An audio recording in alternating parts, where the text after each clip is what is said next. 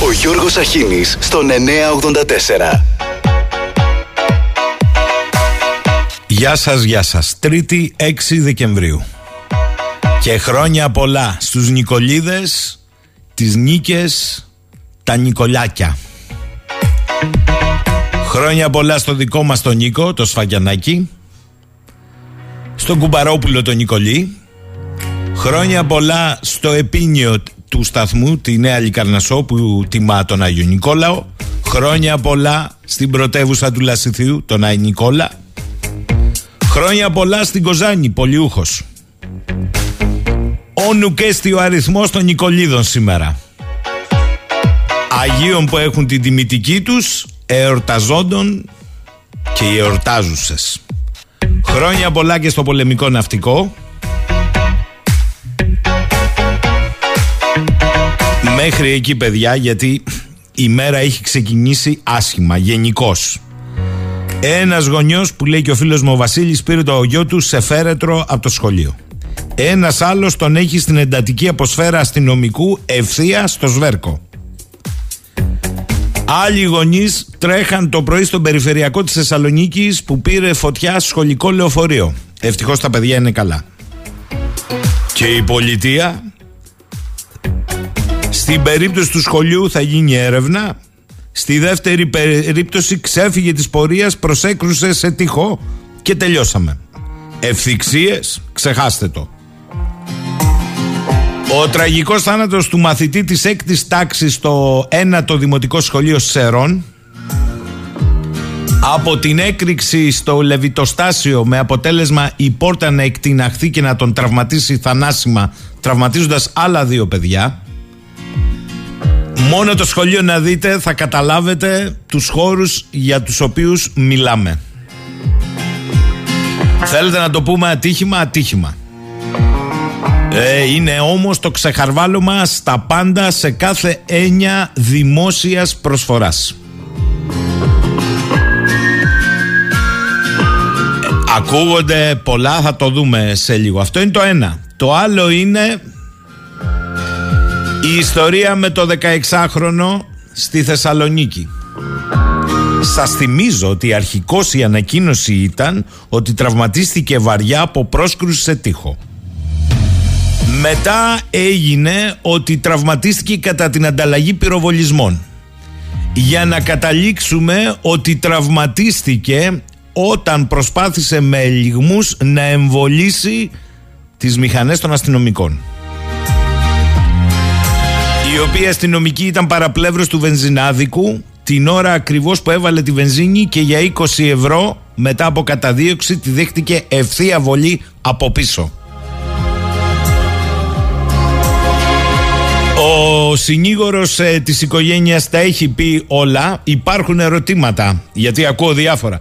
Γιατί είναι τέτοιας κλίμακας εμπλοκή για ένα αδίκημα τόσο χαμηλής έντασης; Δεν είχαν άλλη επιλογή αστυνομική από το να πυροβολήσουν το 16χρονο. Και εν πάση περιπτώσει, αν έπρεπε να πυροβολήσουν για να κινητοποιήσουν το όχημα, γιατί έριξαν στο κεφάλι, στο σβέρκο από πίσω και όχι στα λάστιχα, λέει κάποιος. Λέει. Εγώ ξέρω ότι αυτή η ιστορία, το κράτος είμαι εγώ, κάπου εδώ έχει αρχίσει και παραξευτιλίζεται. Ο βαρύτατος τραυματισμός καλόν είναι να τους προβληματίσει όλους. Παρεπιπτόντως, οι υπουργοί δεν είναι μόνο για τις επιτυχίες και τα στατιστικά αποτελέσματα, είναι να βγαίνουν μπροστά και σε τέτοια περιστατικά. Δεν τον είδα. Η ιδέα ανακοίνωση της αστυνομίας είναι ήξεις αφήξεις και τα λοιπά. Διότι μιλάει για τον τραυματισμό αλλά δεν μας λέει με ποιο τρόπο. Εν τω μεταξύ τα κόμματα συνεχίζουν τις περιοδίες και ετοιμάζονται για την κοντορομαχία στη Βουλή. Για το σκάνδαλο των υποκλοπών η Ευρωβουλή βλέπει πρέταντορ στην Ελλάδα αλλά εμείς εδώ δείχνουμε τον ουρανό. Καλά πάμε, καλά πάμε. Από το πρωί πρέπει να σας πω ότι έχουμε ένα κατακλυσμό τηλεφωνημάτων. Τι γίνεται σε όλους τους χώρους των σχολείων με τους Λέβητες. Ε, πρέπει να σκάσει πρώτα η κακή για να προβληματιστούν όλοι. Έχω εδώ γνώμες, απόψεις, αλλά νομίζω ότι λίγο ως πολύ το πρώτο ζήτημα είναι ότι έχουμε εργασίες σε ώρα μαθήματος. Για ένα καυστήρα, καυστήρα που ήταν μέχρι πρώτη ως καυστήρας πετρελαίου, μετά θα γινόταν ε, άλλη μετατροπή για να λειτουργήσει η γεωθερμία. Τώρα λειτουργήσε η γεωθερμία, αλλά κλείσαν τα νερά και αφήσαν σε λειτουργία τον πετρέλαιο ε, καυστήρα με αποτέλεσμα να κάνει έκρηξη. Ένα είναι βέβαιο, αφού δεν υπήρξε φωτιά, η, ό,τι έχει συμβεί, έχει συμβεί με άλλο τρόπο.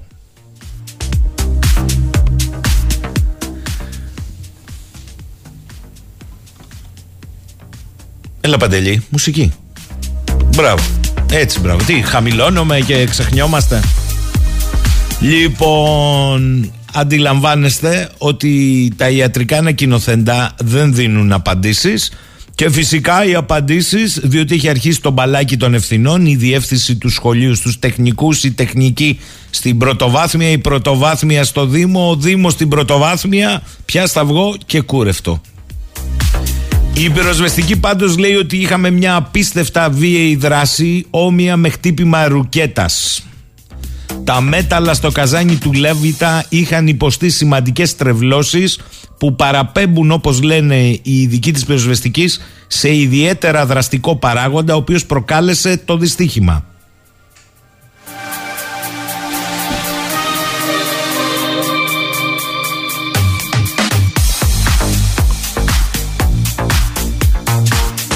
Λοιπόν, εμείς τώρα θα το συζητήσουμε λίγο το θέμα και κυρίως την αναταραχή που έχει πέσει στις οικογένειες. Δεν είναι και λίγο πράγμα, κάνε το δικό σου. Έστειλαν το παιδί στο σχολείο και το πήραν σε φέρετρο. Θα συζητήσουμε με έναν άνθρωπο για τον οποίο για τις ενεργειακές αναβαθμίσεις, τις επιθεωρήσεις έχουμε ε, μιλήσει πολλές φορές. Είναι ο κύριος Κατσουλάκος. Καλημέρα κύριε Κατσουλάκο, χρόνια πολλά κιόλας για τη γιορτή σας. Καλημέρα, ε, ευχαριστώ πολύ για τις ευχές αν και η μέρα είναι δύσκολη και μια συμπλήρωση, μιας και είναι η γιορτή, ότι γιορτάζει και το εμπορικό ναυτικό, το οποίο έχω την τιμή να υπηρετώ ως καθηγητής στην Ακαδημία σωστό, του Ναυτικού. Σωστό, να και αυτό. Σωστό και αυτό που λέτε. Καλά ταξίδια σε όλους τους ναυτικούς, εμπορικού και πολεμικού ναυτικού. Λοιπόν, πάμε στο προκείμενο, γιατί υπάρχει μεγάλη αγωνία. Όλα τα σχολεία ναι. έχουν καυστήρες. Ε, Δυσκολεύομαι να πιστέψω ότι αυτό έχει προκύψει από τη γεωθερμία. Δυσκολεύομαι, το λέω να το πιστέψω. Όμως, με βάση τα υπάρχοντα στοιχεία, τι καταλαβαίνετε, μήπως ο δραστικός παράγοντας τελικά ήταν το νερό που έγινε ατμός και είχε στραγγαλιστεί; Λοιπόν, ε, πραγματικά όταν γίνεται ένα τέτοιο ατύχημα και έχουμε ε, δυστυχώς νεκρό ένα μικρό παιδί, ε, το πρώτο πράγμα είναι ότι είμαστε συγκλονισμένοι και αμέσως βέβαια αρχίζουμε να ανησυχούμε αν θα συμβεί στο, στο δικό μας το παιδί, έτσι. Ε, τώρα, πρέπει να καταλαγιάσει λίγο πανικός και να σκεφτούμε τις αιτίες και να δούμε αν μπορούμε να αποφύγουμε τέτοια άσχημα πράγματα. Μέχρι τώρα έχουμε κάποιες συγκεχημένες πληροφορίες αλλά με, με λίγο ψάξιμο ε, φαίνεται ότι κάποια πράγματα μπορούμε να τα ξεκαθαρίσουμε. Το ένα είναι το εξής.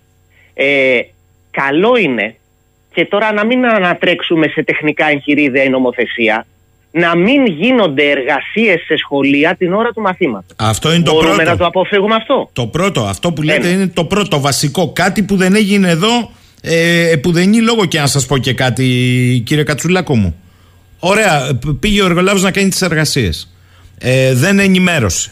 Ε, δεν ξέρουμε αν υπάρχουν χαρτιά. Ό, η διεύθυνση του σχολείου δεν το καταλαβαίνει από μόνη της, να το πω και με λαϊκό τρόπο. Και με τσαμπουκά να του πει δεν έχει εργασίες. Δεν καταλαβαίνω. Αυτονόητο ε, δεν είναι; Εκεί, ναι, είναι, αυτό είναι κάτι αυτονόητο που δυστυχώς τώρα θα υπάρξει ένα μπαλάκι ευθυνών μεταξύ των εμπλεκομένων και αντιληπτό είναι, αλλά σίγουρα αυτό να το λήξουμε. Σε σχολείο ειδικά, όχι εργασίες και μάλιστα σε ηλεκτρομηχανολογικές εγκαταστάσεις, ενώ το σχολείο λειτουργεί. Ένα το κρατούμενο. Τώρα, το δεύτερο. Επειδή ακούστηκαν διάφορα. Όντως, σε αυτό το σχολείο ε, υπάρχει εγκατάσταση γεωθερμίας. Αυτό που δεν έχω ξεκαθαρίσει είναι αν αυτή ήταν σε πλήρη λειτουργία ή ήταν ακόμα υποκατασκευή. Ναι. Ε, σίγουρα όμως ε, υπάρχει έργο, δηλαδή εγώ έψαξα, έχω βρει και τα τεύχη δημοπράτησης και την τεχνική περιγραφή για εγκατάσταση γεωθερμίας. Η γεωθερμία δεν κάνει έκρηξη τελεία παύλα παράγραφος γιατί η γεωθερμία είναι ένα σύστημα, η αβαθής γεωθερμία, που ένα δίκτυο σωληνώσεων ε, εκμεταλλεύεται την περίπου σταθερή θερμοκρασία του εδάφους και ε, αυτό, αυτή η, η, η, σταθερή θερμοκρασία σε σχέση με τη θερμοκρασία περιβάλλοντος μέσω μιας αντλίας θερμότητας οδηγεί στην παραγωγή θέρμανσης ψήξης. Άρα εκεί δεν έχουμε πράγματα που σκάνε. Πρέπει να είμαστε σε ε, μια πάρα πολύ απίθανη περίπτωση. Επίσης, το ότι έχουμε εν λειτουργία ή επικουρικά λέβητα πετρελαίου είναι πάρα πολύ σπάνιο να έχουμε μεγάλη έκρηξη λόγω του ίδιου του πετρελαίου. Δύσκολο κι αυτο Δηλαδή και σπίρτο να πετάξεις σε δεξαμενή πετρελαίου, το πιθανότερο είναι ότι θα πάρει φωτιά, ξέρω εγώ, αλλά δεν θα κάνει τόσο μεγάλο μπαμ. Ή το πετρέλαιο θέλει ειδικές συνθήκες για να κάνει έκρηξη. Καλά, εδώ φωτιά δεν είχαμε καν. Άρα, μάλλον ούτε. Άρα, ναι. Ερχόμαστε λοιπόν σε αυτό το σενάριο που είχε υπονοηθεί από το διευθυντή του σχολείου, αλλά έχουμε από χθες το βράδυ, αν ε, λέω καλά και εγώ το ρεπορτάζ, την παρέμβαση από τον πρόεδρο των συντηρητών καυστήρων του νομού Σερών. Σωστά, σωστά. Ο οποίος έθεσε το ζήτημα της απομόνωσης του Λέβητα. Ε, τι σημαίνει αυτό; Ο Λέβητας ε, έχει μία σωλήνωση μεταξύ άλλων που οδηγεί το νερό προς το κύκλωμα θέρμανσης. Τα θερμαντικά σώματα ή τα φανκόιλ στη συγκεκριμένη περίπτωση. Ε, αν προκειμένου να γίνουν κάποιες εργασίες. Έπρεπε να κλείσουμε τη βαλβίδα που υπάρχει σε αυτό το σωλήνα, το σωλήνα προσαγωγής όπως λέγεται. Εντάξει.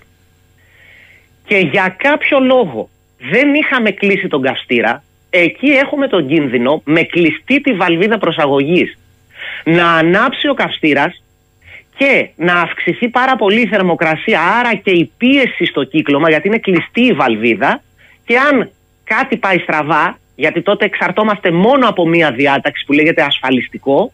Αν αυτό το ασφαλιστικό δεν λειτουργήσει, τότε έχουμε έκρηξη. Αυτή είναι η συνήθις περίπτωση έκρηξης σε αυτού του είδους τους λέβητες, τους λέβητες θερμού νερού, όχι δηλαδή τους ατμολέβητες. Οπότε αυτό είναι ένα σενάριο. Ε... Το βλέπω και εγώ ως μια πιθανότητα. Κύριε Κατσουλάκο, επειδή δεν είμαστε εκεί και οι δύο με βάση τα στοιχεία που υπάρχουν οικοτολογούμε, αλλά ναι. από την άλλη έχεις μια οικογένεια η οποία έστειλε ένα παιδί στο σχολείο και το παρέλαβε σε φέρετρο. Αυτό και μόνο ναι. ε, νομίζω ότι σταματάει οποιο, οποιονδήποτε άλλο υπολογισμό. Θέλω να σας ρωτήσω γιατί υπάρχει ανησυχία και αγωνία. Υπάρχει ένας ασφαλής οδηγός τον οποίον πρέπει να έχουν υπόψη τους ε, να το πω έτσι η, το διδακτικό προσωπικό οι δήμοι, οι σύλλογοι γονέων, οι σύλλογοι γονέων, διότι κατά τη γνώμη μου θα έπρεπε και αυτοί να έχουν ενημερωθεί για τις ε, ε, εργασίες αυτές και να έχουν πάρει θέση. Πώς δηλαδή; Την ώρα ναι. που τα παιδιά πηγαίνουν στο σχολείο και προαυλίζονται, είναι σε διάλειμμα εκείνη τη στιγμή, ο άλλος μπορεί να κάνει ό,τι θέλει σε εργασίες. Εγώ δεν σας λέω ντε και καλά ε, στο Λέβητα θα μπορούσαν ε, να κόβουν με τροχό. Τα γρέζια πηγαίναν πάνω στα παιδιά. Λέω. Πολύ σωστά. Λοιπόν, ε, οικοτολογήσαμε λίγο, αλλά ήμασταν αναγκασμένοι να το κάνουμε γιατί ναι, ναι είχαμε ναι. και κάποιο ρεπορτάζ και δώσαμε μια πιθανότητα. Τώρα, ε, νομίζω ότι πολλά από τα πράγματα που ζούμε, ε, αυτά που φτάνουν πια στα όρια του, της τραγωδίας, ε, είναι το αποτέλεσμα μιας πολυετούς κρίσης. Έτσι, ε, από το 2010 χοντρικά η χώρα ζει στα, με μνημονια με υπερδανισμό, έχουν απογυμνωθεί οι υπηρεσίες της, απογυμνωθεί στην κυριολεξία ε, και ξέρετε όταν απογυμνώνονται οι μηχανισμοί και οι υπηρεσίες, μειώνονται οι μισθοί, ε, αρχίζει πια η χώρα και λειτουργεί με το φιλότιμο. Και αυτό θα το πληρώσουμε και το πληρώνουμε από ό,τι φαίνεται. Γιατί αυτή τη στιγμή, αν ε, υπάρχει ένα πρόβλημα στην τήρηση των τεχνικών προδιαγραφών, ξέρουμε ότι υπάρχει κάποιος να το ελέγχει. Γιατί Επικαλούμαστε, ας πούμε, τώρα το, το Σύλλογο Γονέων, δηλαδή το γονεϊκό κίνημα. Ναι, εδώ που φτάσαμε, θα πρέπει το γονεϊκό κίνημα να, να αναλάβει δράση, ας πούμε. Γιατί δεν ξέρουμε τι γίνεται από πίσω. Εδώ δεν ξέρουμε, με συγχωρείτε δηλαδή, θα το πω, δεν ξέρουμε καν αυτή η, εργα, η εργολαβία. Αν πήγε στον κατάλληλο, αν είναι με απευθείας ανάθεση, αν είναι φασόν. Να τώρα οι απευθείας αναθέσεις που κάποιοι λένε, Μα γιατί φωνάζετε για τις απευθείας αναθέσεις; Να τα. Ορίστε. Ναι. Ούτε τις προδιαγραφές, ε, τίποτα δεν ξέρουμε. Δεν γνωρίζω τι έχει γίνει με την ανάθεση. Εγώ βρήκα τη διακήρυξη του διαγωνισμού που έγινε το 20. Είναι μια αξιοπρεπής ε, διακήρυξη που με, με, κριτήρια, με τα γνωστά κριτήρια ας πούμε της χαμηλότερης οικονομικής προσφοράς κτλ. Δηλαδή φαίνεται ότι έχει γίνει ένας διαγωνισμός. Α δούμε όμως τώρα λίγο τι μπορούμε να, να προσέξουμε και τι πρέπει να απαιτήσουν και οι γονείς στα σχολεία και οι σύλλογοι διδασκόντων. Διότι από ό,τι φαίνεται και οι Δήμοι είναι στριμωγμένοι, στους οποίους να πούμε ότι έχει πέσει το μπαλάκι της συντήρησης των σχολείων. Και δεν είναι όλοι οι Δήμοι σε θέση να το κάνουν αυτό, ακριβώς για αυτά που είπα πριν. Με τα 10 χρόνια κρίση. Έτσι. Ε, μου λέει εδώ ένας. Λοιπόν. Ε, μισό λεπτό, κύριε Κατσουλάκο. Μου λέει ναι. ένας ε, με παρεμφερές επάγγελμα. Οι καυστήρες ενεργοποιούνται χειροκίνητα ή αυτόματα. Μπορεί να τον ενεργοποίησαν από το σημείο ελέγχου εκτός λεβιτοστασίου. Το έγκλημα είναι ότι ο εργολάβος, κατά τη γνώμη μου, λέει εδώ ο φίλος ο Βασίλης, δεν έθεσε εκτός ενέργειας διακόπτη ηλεκτρισμού τον καυστήρα. Και κάπου εκεί, με βάση αυτά που είπε και ο κύριος Κατσουλάκος, πρέπει να συνέβη ό,τι συνέβη. Ναι, θα, θα συμφωνήσω ότι αν όντως, αν όντως, βάζουμε το αν μπροστά, έπρεπε να γίνουν κάποιες εργασίες με απομονωμένα το Λέβητα, έπρεπε να έχει κλείσει ο καυστήρας, η παροχή ενέργειας στον καυστήρα από τον ηλεκτρικό πίνακα κτλ. κτλ. Ε, τώρα, επειδή πολλά σχολεία διαθέτουν Λέβιτ. Μισό λεπτό. μισό, μισό λεπτό ναι. θα μου το πείτε. Αλλά ε, βρίσκω μερικές εύστοχες παρεμβάσεις ακροατών. Ο φίλος ο Κούλη λέει ναι. καλημέρα. Μήπως αφήσαν τις εργασίες για την τελευταία στιγμή όπως πλήστα άλλα πράγματα στην Ελλάδα και επομένως υπήρχε πίεση να γίνουν εργασίες ακόμη και ώρα μαθήματος σαν κατακλείδη. Μήπως θα έπρεπε οι όποιες εργασίες γενικώς να έχουν τελειώσει τουλάχιστον πριν την έλευση του χειμώνα, ακόμη και με διοικητικές συνέπειες στους διευθυντές σχολείων, για να μην πω λέει πριν ανοίξουν τα σχολεία. Και μια προερωτική ερώτηση: Τι γίνεται με τη θέρμα στα σχολεία γενικώς εν ώψη της ενεργειακής και οικονομικής κρίσης, θα γίνει θέμα ή θα αρχίσουν να τουρτουρίζουν τα παιδιά μας; Λογικά ερωτήματα. Ε, και αυτό είναι πάλι μια υπόθεση που πρέπει να τη λάβουμε υπόψη και ελπίζουμε να πέσει αυτό το άπλετο φως μιας και τώρα έχουμε ναι. κάτι τόσο τραγικό. Ε, το τι γίνεται με τη θέρμανση στα σχολεία αφήστε το. Αυτό είναι πρόβλημα ε, διότι νομίζω ε, έγιναν αρκετές φιλότιμες προσπάθειες σε περιπτώσεις πολλές που ξέρω αλλά δεν ε, σταματάει να άμα κάποιος ψάξει στοιχειοδός είτε την ειδησιογραφία είτε μιλήσει με ανθρώπους, θα βρει σχολεία που ακόμα δεν αναβεί η θέρμανση, που είχαν πρόβλημα με την προμήθεια πετρελαίου κτλ. κτλ.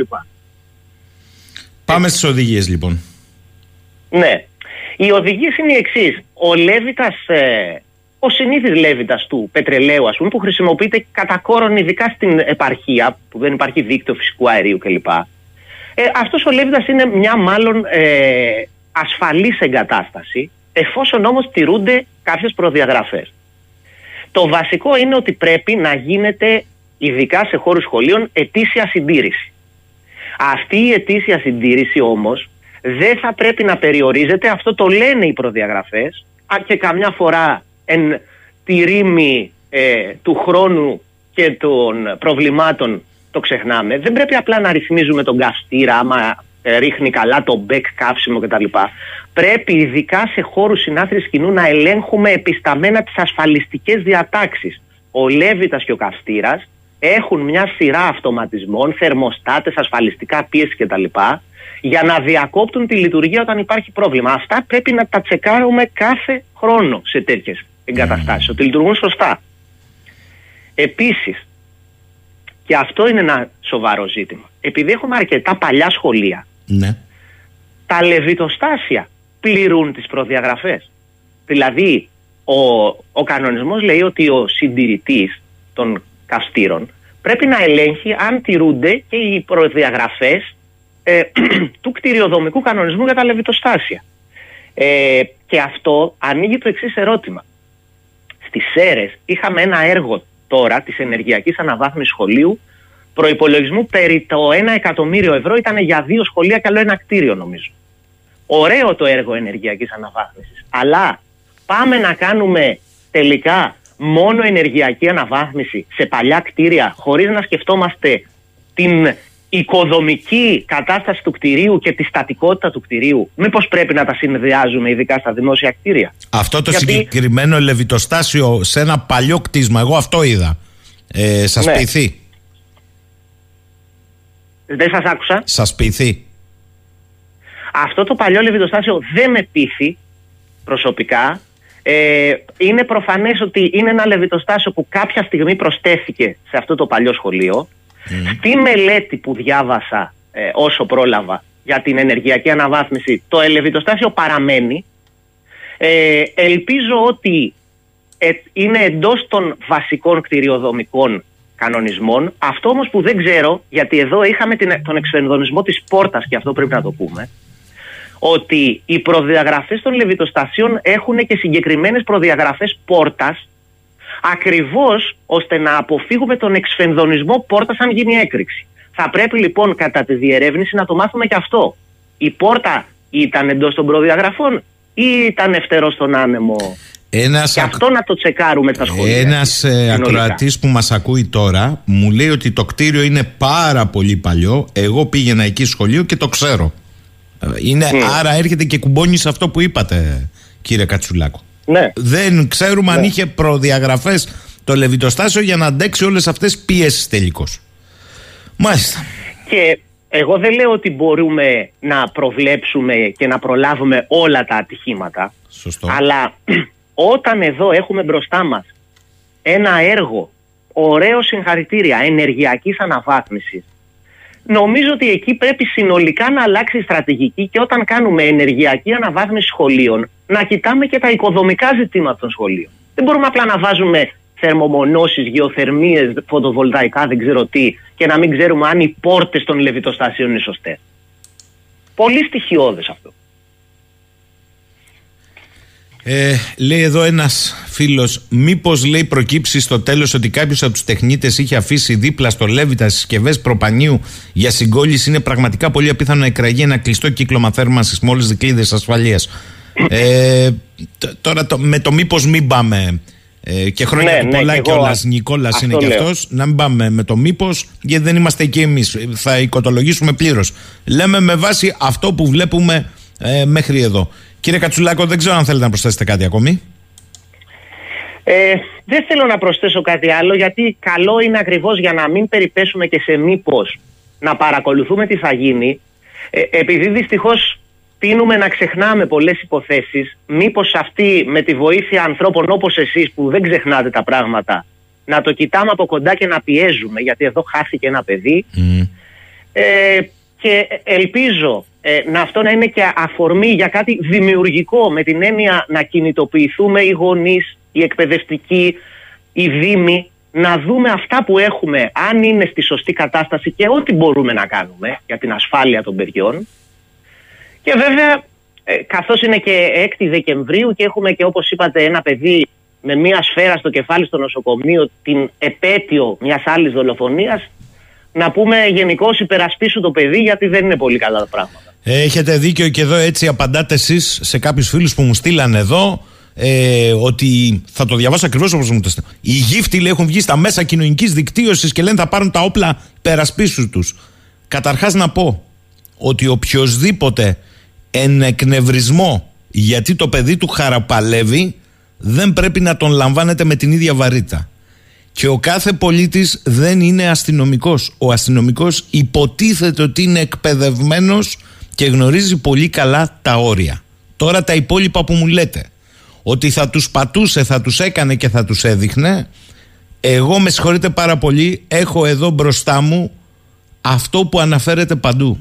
Έχει βληθεί ευθεία από πίσω η σφαίρα έχει τρυπήσει το μαξιλαράκι του οδηγού στο κεφάλι και τον έχει βρει στο πίσω μέρος του κρανίου. Τι εννοείτε εσείς; Δεν μπορώ να το καταλάβω με καμία λογική. Έκανε σούζα η μηχανή, γύρισε και βγήκε από πίσω ή ο από πίσω πυροβόλησε για να μην τον εμβολήσουν τον μπροστινό σε ευθεία; Για σκεφτείτε το λίγο. Για σκεφτείτε το λίγο 16 χρονών κοπέλι είναι. Τώρα τι μου λέτε εσείς; Και αυτοί οι διαχωρισμοί για να πάμε σε Γιάννηδες Αγιάννηδες περί γύφτων που γράφετε, με συγχωρείτε σας χαρακτηρίζουν. Κάντε το δικό σας να χτυπήσει το κουδούνι δικό σας και να σας πούνε ότι για 20 ευρώ που άρπαξε, δεν πλήρωσε, δεν έκανε, το παιδί σας είναι νεκρό. Ή χαροπαλεύει. Για κάντε το δικό σας λίγο να δω τι θα μου πείτε.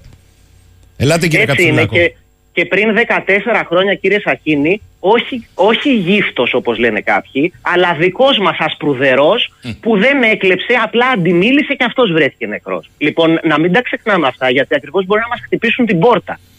Και αυτό που έγινε στις ΣΕΡΕΣ δεν ήταν μεν βία από όργανα του κράτους, αλλά ήταν μια έμεση βία από αμέλεια, από προβλήματα, από τη χρόνια κρίση που σκότωσε ένα παιδί. Για να σοβαρευτούμε λίγο. Τα παιδιά και τα μάτια μας. Τα παιδιά όλου του κόσμου έχετε δίκιο. Κύριε Κατσουλάκο, σας ευχαριστώ. Πολύ χρόνος βέβαια με τέτοιο θέμα, αλλά εν πάση περιπτώσει να είστε καλά. Καλημέρα σας. Και εσείς να είστε καλά. Καλημέρα. Λοιπόν, πάμε τώρα σε αυτό που είπαμε προχθές μας προξένησε ιδιαίτερη εντύπωση γιατί μιλάμε για τον πρώτο ενεργειακά αυτόνομο δίνο, δήμο της χώρας που τον βραχικύκλωσαν, δεν βραχικύκλωσε ο ίδιος στο έθνος διαβάσαμε θυμίζω την είδηση ε, τα φωτοβολταϊκά στο Άργος Ορεστικό μέσα από ένα εκτεταμένο πρόγραμμα της Δημοτικής Αρχής δεν συνδέθηκαν ποτέ στο δίκτυο του ΔΕΔΙΕ. Θα μιλήσουμε με τον Δήμαρχο του Δήμου Άργους Ορεστικού τον κύριο Παναγιώτη Κεπαπτσόγλου. Καλημέρα κύριε Δημαρχέ. Καλημέρα κύριε Σαχίνη, καλημέρα και στους ακροατές σας, καλημέρα στην όμορφη Κρήτη που είναι ιδιαίτερα αγαπητή και την έχουμε επισκεφθεί άπειρες φορές. Κύριε Δημαρχέ, πριν σας ρωτήσω για αυτό καθ' αυτό το θέμα, με αφορμή αυτό το δραματικό περιστατικό που συνέβη στις Σέρες, πιο ναι. βόρεια δηλαδή, ε, διαβάζω στην είδηση ότι το σχολείο των Σέρων θα έμπαινε σε ένα σύστημα γεωθερμίας για τη θέρμανση του κτηρίου. Δηλαδή με μία αντλία θερμότητας. Επειδή μία αντλία, ε, αντλίες θερμότητας εγκαταστάθηκαν και στο Δήμο Άργος Αριστικού, μήπως πρόκειται για κεντρικό πρόγραμμα του Υπουργείου Παιδείας μέσω των Δήμων και έγινε και σε άλλους Δήμους. Έχετε καθόλου εικόνα; Όχι, όχι. Απλά το κεντρικό πρόγραμμα για όλα τα σχολεία που ήταν πριν από τέσσερα χρόνια, αν θυμάμαι καλά περίπου, αφορούσε την υποχρέωση και συμμόρφωση των Δήμων και των σχολείων του στο να βγάλουν πιστοποιητικό ε, πυρασφάλειας ενεργητικής και παθητικής.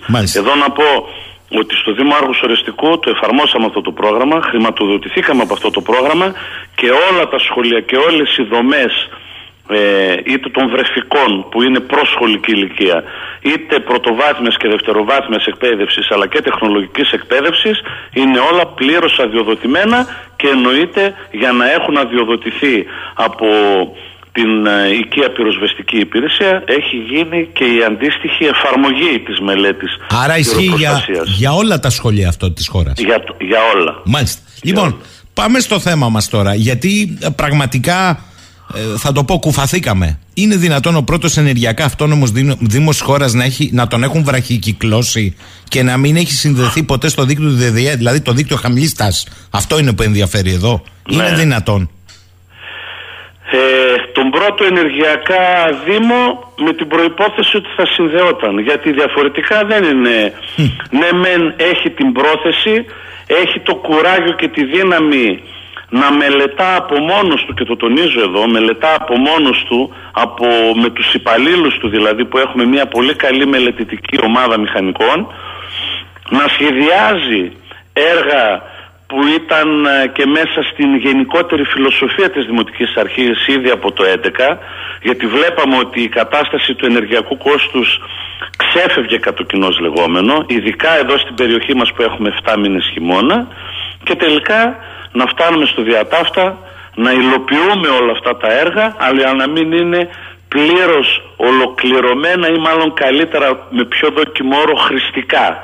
Γιατί τα έργα έχουν τελειώσει, έχουν γίνει ενεργειακές αναβαθμίσεις και στα 17 σχολεία, στα υπόλοιπα δύο είναι σε εξέλιξη, δηλαδή έχουμε αλλάξει κουφώματα, έχουμε αλλάξει τζάμια με ενεργειακά, έχουμε κάνει εξωτερική θερμομόνωση τύπου και λίφους, έχουμε μονώσει τις στέγες, υπάρχει κεντρική διαχείριση της ενεργειακής αυτονομίας του κτηρίου με έναν κεντρικό υπολογιστή σε κάθε σχολείο έτσι ώστε οι αίθουσες που δεν χρησιμοποιούνται αυτόματα πέφτει η ενέργεια στην κατανάλωση στο 1 τρίτο ε, ο φωτισμός ε, σβήνει εντελώς ο οποίος έχει αντικατασταθεί και αυτός με φωτιστικά LED όχι απλά λάμπες LED.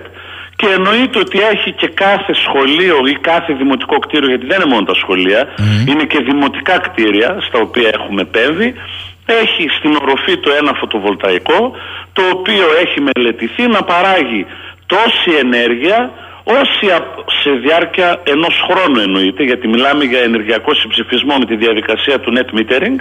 Λοιπόν να παράγει σε ένα χρόνο τόσο ενέργεια όση θα καταναλώνει το κτίριο και μάλιστα έχουμε βάλει και περίπου ένα 10-15% επιπλέον και το δίνουμε δώρο στην ουσία στη ΔΕΗ για να είμαστε απόλυτα διασφαλισμένοι ότι το κτίριο αυτό θα είναι ενεργειακά αυτόνομο όπως λέμε μηδενικής ενεργειακής κατανάλωσης. Δυστυχώς όμως από τα 19 αυτά κτίρια μέχρι σήμερα έχουν συνδεθεί μόνο τα δύο, το δεύτερο γυμνάσιο και το τρίτο δημοτικό σχολείο. Μόνο αυτά παράγουν και ταυτόχρονα καταναλώνουν ενώ τα υπόλοιπα κτίρια ήδη πάμε ή έχουμε μπει στον δεύτερο χειμώνα στον οποίο καταναλώνουμε ενέργεια για να θερμάνουμε τα κτίρια με τις αντλίες θερμότητας δυστυχώς όμως δεν παράγουμε ενέργεια γιατί ακόμη δεν έχουν συνδεθεί στο δίκτυο του ΔΔΕ. Αυτό όσον αφορά το κομμάτι των κτηρίων με τα αυτόνομα φωτοβολταϊκά.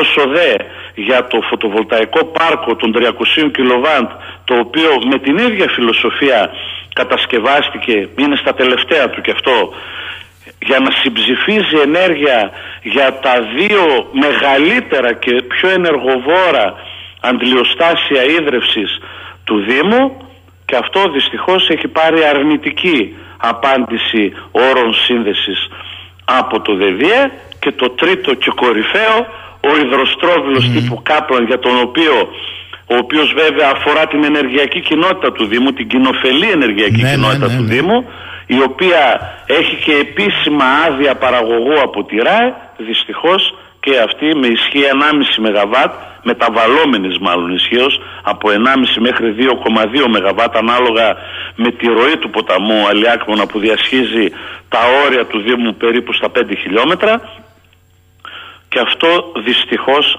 βρίσκεται στην ίδια μοίρα. Άρα κύριε Δήμαρχε ισχύει ε, αυτό που διαβάσαμε στο Έθνος ότι ουσιαστικά αναγκάζεστε να καταναλώνετε ενέργεια που πρέπει να την πληρώσετε σήμερα με 30 λεπτά την κιλοβατόρα αντί για 5,5. 30-32. Αντί 5,5 που πληρώναμε πριν δύο χρόνια. Μάλιστα. Ε, επειδή εκεί στην Καστοριά ε, είναι στη δική σας ευθύνη και περιοχή της Αμουδάρας; Ναι, η Αμουδάρα είναι δικό μου χωριό. Μάλιστα. Επειδή είναι τα περίφημα ενεργητικά λουτρά και έχει και γεωθερμικό πεδίο, γι' αυτό ρωτώ. Έχετε πεδίο. Όχι, δεν έχουμε. Είναι ιαματικά, αλλά γεωθερμικό πεδίο δεν υπάρχει. Το ιαματικό νερό στα λουτρά της Αμουδάρας ε, στη φυσική του κατάσταση είναι, έχει 15 βαθμούς. Α, δεν το Οπότε εκεί, επειδή αναγκαζόμαστε να το θερμαίνουμε το νερό στους 60 βαθμούς και εκεί καταναλώναμε ενέργεια τι πετρέλαιο κίνησης μάλιστα όχι θέρμανσης κίνησης το τονίζω με 2,2 ευρώ το λίτρο ακόμη και για εκεί υπήρχε έτοιμη μελέτη το οποίο αποτελεί ένα έργο το οποίο έχει ενταχθεί και αυτό στο επιχειρησιακό πρόγραμμα Δυτικής Μακεδονίας και είναι σε εξέλιξη για το οποίο όμως το φωτοβολταϊκό του είναι 10 κιλοβάτ το οποίο θα συμψηφίζει όλη αυτή την ενέργεια. Εκεί ευελπιστούμε τουλάχιστον με τις τελευταίες εξελίξεις από το ΔΔΕ ότι εκεί θα είναι τα πράγματα πιο απλά και θα μπορέσει να συνδεθεί. Γιατί εδώ να πούμε ότι τα υπόλοιπα σχολεία κυμαίνονται από 25 έως 45 ε, κιλοβάτ τα φωτοβολταϊκά τους. Το κλειστό γυμναστήριο, το πρώτο πράσινο κολυμβητήριο στην Ελλάδα, το τονίζω, το πρώτο πράσινο κολυμβητήριο, κλειστό κολυμβητήριο στην Ελλάδα είναι ισχύως 95 κιλοβάτ. Το κλειστό γυμναστήριο είναι 72 κιλοβάτ και μια αίθουσα πολλαπλών χρήσεων και ένα δεύτερο κλειστό ε, γυμναστήριο του τετάρτου δημοτικού σχολείου είναι γύρω στα 35. Επειδή τα βάλατε, τα εντάξατε και στο ΕΣΠΑ και είναι δαπάνη, δεν είναι αστεία. Ε, είναι, ήταν, ήταν έργα του ενός εκατομμυρίου περίπου του μάλιστα, καθένα. Μάλιστα. Δηλαδή κοντά στα 19 εκατομμύρια; 19 εκατομμύρια ήταν όχι μόνο, ήταν η αρχική προπολογισμό, ε, είχαν πάρει μια έκπτωση γύρω στα 42% αν θυμάμαι καλά ε, από 42 μέχρι 49% είναι άρα δηλαδή περίπου το μισό γύρω στα 8,5 εκατομμύρια ήταν η πραγματική δαπάνη. Εκ των οποίων το 80% ήταν επιλέξιμη δαπάνη από την Ευρωπαϊκή Ένωση ως πρόγραμμα της εταιρικής κοινωνικής ευθύνης, του ΕΣΠΑ. Λοιπόν οπότε σε αυτή την προγραμματική περίοδο τα έργα όμως του χρόνου τον Οκτώβριο που κλείνει η προγραμματική περίοδος θα κρυθούν μη λειτουργικά αν μέχρι τότε, αν μέχρι τότε βάζω και αυτή την αίρεση δεν συνδεθούν στο δίκτυο του ΔΔΕ άρα αυτό το 80% δεν θα μπορέσει να επιδοτηθεί από την Ευρωπαϊκή Ένωση και θα πληρωθεί στην ουσία όπως έχει πληρωθεί μέχρι και σήμερα από το πρόγραμμα δημοσίων επενδύσεων. Γιατί ξέρετε πολύ καλά ότι τα έργα του ΕΣΠΑ πληρώνονται πρώτα από εθνικούς σπόρους και μετά όταν κλείνει η διαδικασία του ελέγχου και κρυθούν λειτουργικά όπως ήδη είχαμε αιτηθεί στην ε, αίτηση ένταξης επιστρέφεται το 80% από την Ευρωπαϊκή Ένωση. Οπότε αγαπητέ κύριε Δήμαρχε λέει εδώ ο φίλος ο Νικόλας που σας ακούει μπράβο λέει αλλά οι άνθρωποι με ένα μπράβο στο κενό η ΔΕΗ δεν ρωτήθηκε πριν αν και υπό ποιες προποθέσει θα μπορούσε να συνδέσει το αφωτοβολταϊκά στο δίκτυό της και τι τους απάντησε; Όχι, φυσικά και υπήρχε αίτηση η οποία είχε θετική απάντηση. Αλλά πριν τέσσερα χρόνια, τότε που σχεδιάζαμε τα έργα, τότε που τα υποβάλαμε στη, στο επιχειρησιακό πρόγραμμα. Η διαφορά είναι πια ότι η απόκληση Υπάρχουν, τέλος για να μην μπούμε σε λεπτομέρειες, υπάρχουν κάποιες αγκυλώσεις και στο όλο σύστημα, τα οποία, οι οποίες περιμέναμε και αυτή ήταν η υπόσχεση αν θέλετε η προφορική, ότι θα λυνόταν όλα με το βελτιωτικό νομοσχέδιο του Αυγούστου. Δυστυχώς στις 12 Αυγούστου διαβάσαμε αυτό το νομοσχέδιο που βγήκε σε ΦΕΚ και πάλι προτάσσονται ναι μεν ενεργειακές κοινότητες. Ποιες ενεργειακές κοινότητες; Αυτή που είναι παραγωγή λέει πάνω από 100 ΜΒ προφανώς και δεν μπορούμε να μιλάμε για τέτοια Άρα πάμε στις το θεωρούμε λοιπόν εντελώς άκερο και άστοχο εν, να μπαίνει ως πρώτη στο μέλημα και πολύ ορθώς και εμείς αυτό πράξαμε κοντά στο γενικότερο κανόνα δηλαδή την πράσινη ενέργεια, τον πράσινο μετασχηματισμό. Αυτή είναι και η φιλοσοφία μας. Περιμέναμε όμως μια αφενός με συμπαράσταση αφετέρου με ένα νομοθέτημα το οποίο θα ήμασταν πολύ πιο μπροστά. Άλλωστε η ενέργεια την οποία εμείς θα παράγαμε ε, δεν θα πήγαινε για πώληση θα πήγαινε για ενεργειακό συμψηφισμό. Αυτό Άρα είναι το... ήταν κάτι διαφορετικό. Αυτό είναι το πρόβλημα. Ότι είχαμε μια προτεραιότητα. Κύριε Δήμαρχε, όμως... αυτό είναι το πρόβλημα. Διότι εδώ δεν είσαστε ΒΑΠΕ, με συγχωρείτε, δεν είστε 1000 ΜΒ. Ακριβώς. Όπως τα Μίντεο. Είμαστε Μάλιστα. στην υποκατηγορία Γ15. Μάλιστα. Ακούστε τώρα να σας πω κάτι. Ε, αυτή, όλο το, αυτό το χρονικό διάστημα Μόνο οι πάροχοι έχουν πάρει 10 δις από το κράτος. Είναι επίσημες δηλώσεις των Υπουργείων. Αυτά τα 10 δις, αν πέφταν, δεν θα είχαμε ένα ολοκληρωμένο δίκτυο χαμηλής τάσης. Σοβαρά μιλάμε. Να μπορείτε εσείς να κάνετε τη δουλειά σας και να είναι και ο Δήμος που είναι πρότυπο, αλλά δεν μπορεί να λειτουργήσει ως πρότυπο. Τι εξοικονόμησε πόρους θα, θα είχατε αν ήταν σε πλήρη λειτουργία; Αν είχαμε πλήρη λειτουργία όλων αυτών; Ναι, ναι. Δηλαδή και των σχολείων και του φωτοβολταϊκού πάρκου και του υδροστροβίλου. Μάλιστα. Ε, Έχετε μια τάξη θα, Ο Δήμος δεν θα πλήρωνε σέντ στη ΔΕΗ, δηλαδή περίπου με τα δεδομένα ε, τα σημερινά περίπου στα κοντά στα 2 εκατομμύρια εκτιμώ συν ε, 100 με 150 οικογένειες, νοικοκυριά δηλαδή ευπαθών ομάδων που θα είχαν ε, και αυτοί, τώρα δεν μπορώ να φανταστώ πόσο, αλλά είναι γύρω στα 900 κιλοβάτι ισχύς που περίσσευε από τον υδροστρόβιλο που είχε μπει μέσα ως όρο στην ε, ίδρυση της ενεργειακής κοινότητας ότι θα πήγαινε για συμψηφισμό της ενέργειας που καταναλώνουν ευπαθείς κοινωνικές ομάδες και ευάλωτα νοικοκυριά. Μάλιστα. Νομίζω μας τα είπατε όλα κύριε Δήμαρχε, δεν σας κουράσω άλλο γιατί ξέρω ότι έχετε και υποχρεώσεις ε, είστε ένα φωτεινό παράδειγμα από τη μια αλλά και ένα αντιπαράδειγμα, όχι εσείς, του πώς λειτουργεί τελικά το κράτος και ποιον πραγματικά στηρίζει. σε αυτές τις μεταβάσεις. Στηρίζει. Δυστυχώς είναι αυτό που μας στεναχωρεί, γιατί δεν θα πάψουμε, δεν θα πω μας απογοητεύει, γιατί ειδικά τέτοιου είδους καταστάσεις μας δυναμώνουν ακόμη περισσότερο και όπως αποτελέσαμε πρότυπο για πάρα πολλά πράγματα, όπως αυτό το πράσινο κολυμβητήριο, και το έχω πει πάρα πολλές φορές, και έχουμε ε, το έχουμε συμφωνήσει τόσο με τον Περιφερειάρχη τον οποίο θα ήθελα να ευχαριστήσω δημόσια γιατί τον έχουμε συμπαραστάτη αλλά όσο και τον ε, Υφυπουργό Αθλητισμού τον κύριο Αβιανάκη ο οποίος ήταν συμπαραστάτης σε όλο αυτό το project και είπαμε ότι όταν με το καλό τελειώσει γιατί είναι σε εξέλιξη η κατασκευή του κολυβητηρίου mm. όλες αυτές τις μελέτες θα τις παραδώσουμε στη Γενική Γραμματεία Αθλητισμού να αποτελέσουν πρότυπες μελέτες για να τις πάρει όποιος άλλος δήμος θέλει να το χρησιμοποιήσει και να κατασκευάσει τέτοια κολυβητήρια γιατί να μην ξεχνάμε μπορεί να είμαστε περιφέρεια με, το, με παρουσία μεγαλύτερου ποσοστού στην Ελλάδα του υδάτινου στοιχείου. Δυστυχώς όμως απέχουμε τη μεγαλύτερη απόσταση από οποιαδήποτε άλλη περιοχή από θάλασσα. Άρα λοιπόν το οφείλουμε στους συνδημότες μας, στους συμπολίτες μας να φτάσουν αυτά τα έργα να είναι λειτουργικά και θεωρώ ότι θα το κάνουμε με οποιοδήποτε κόστος.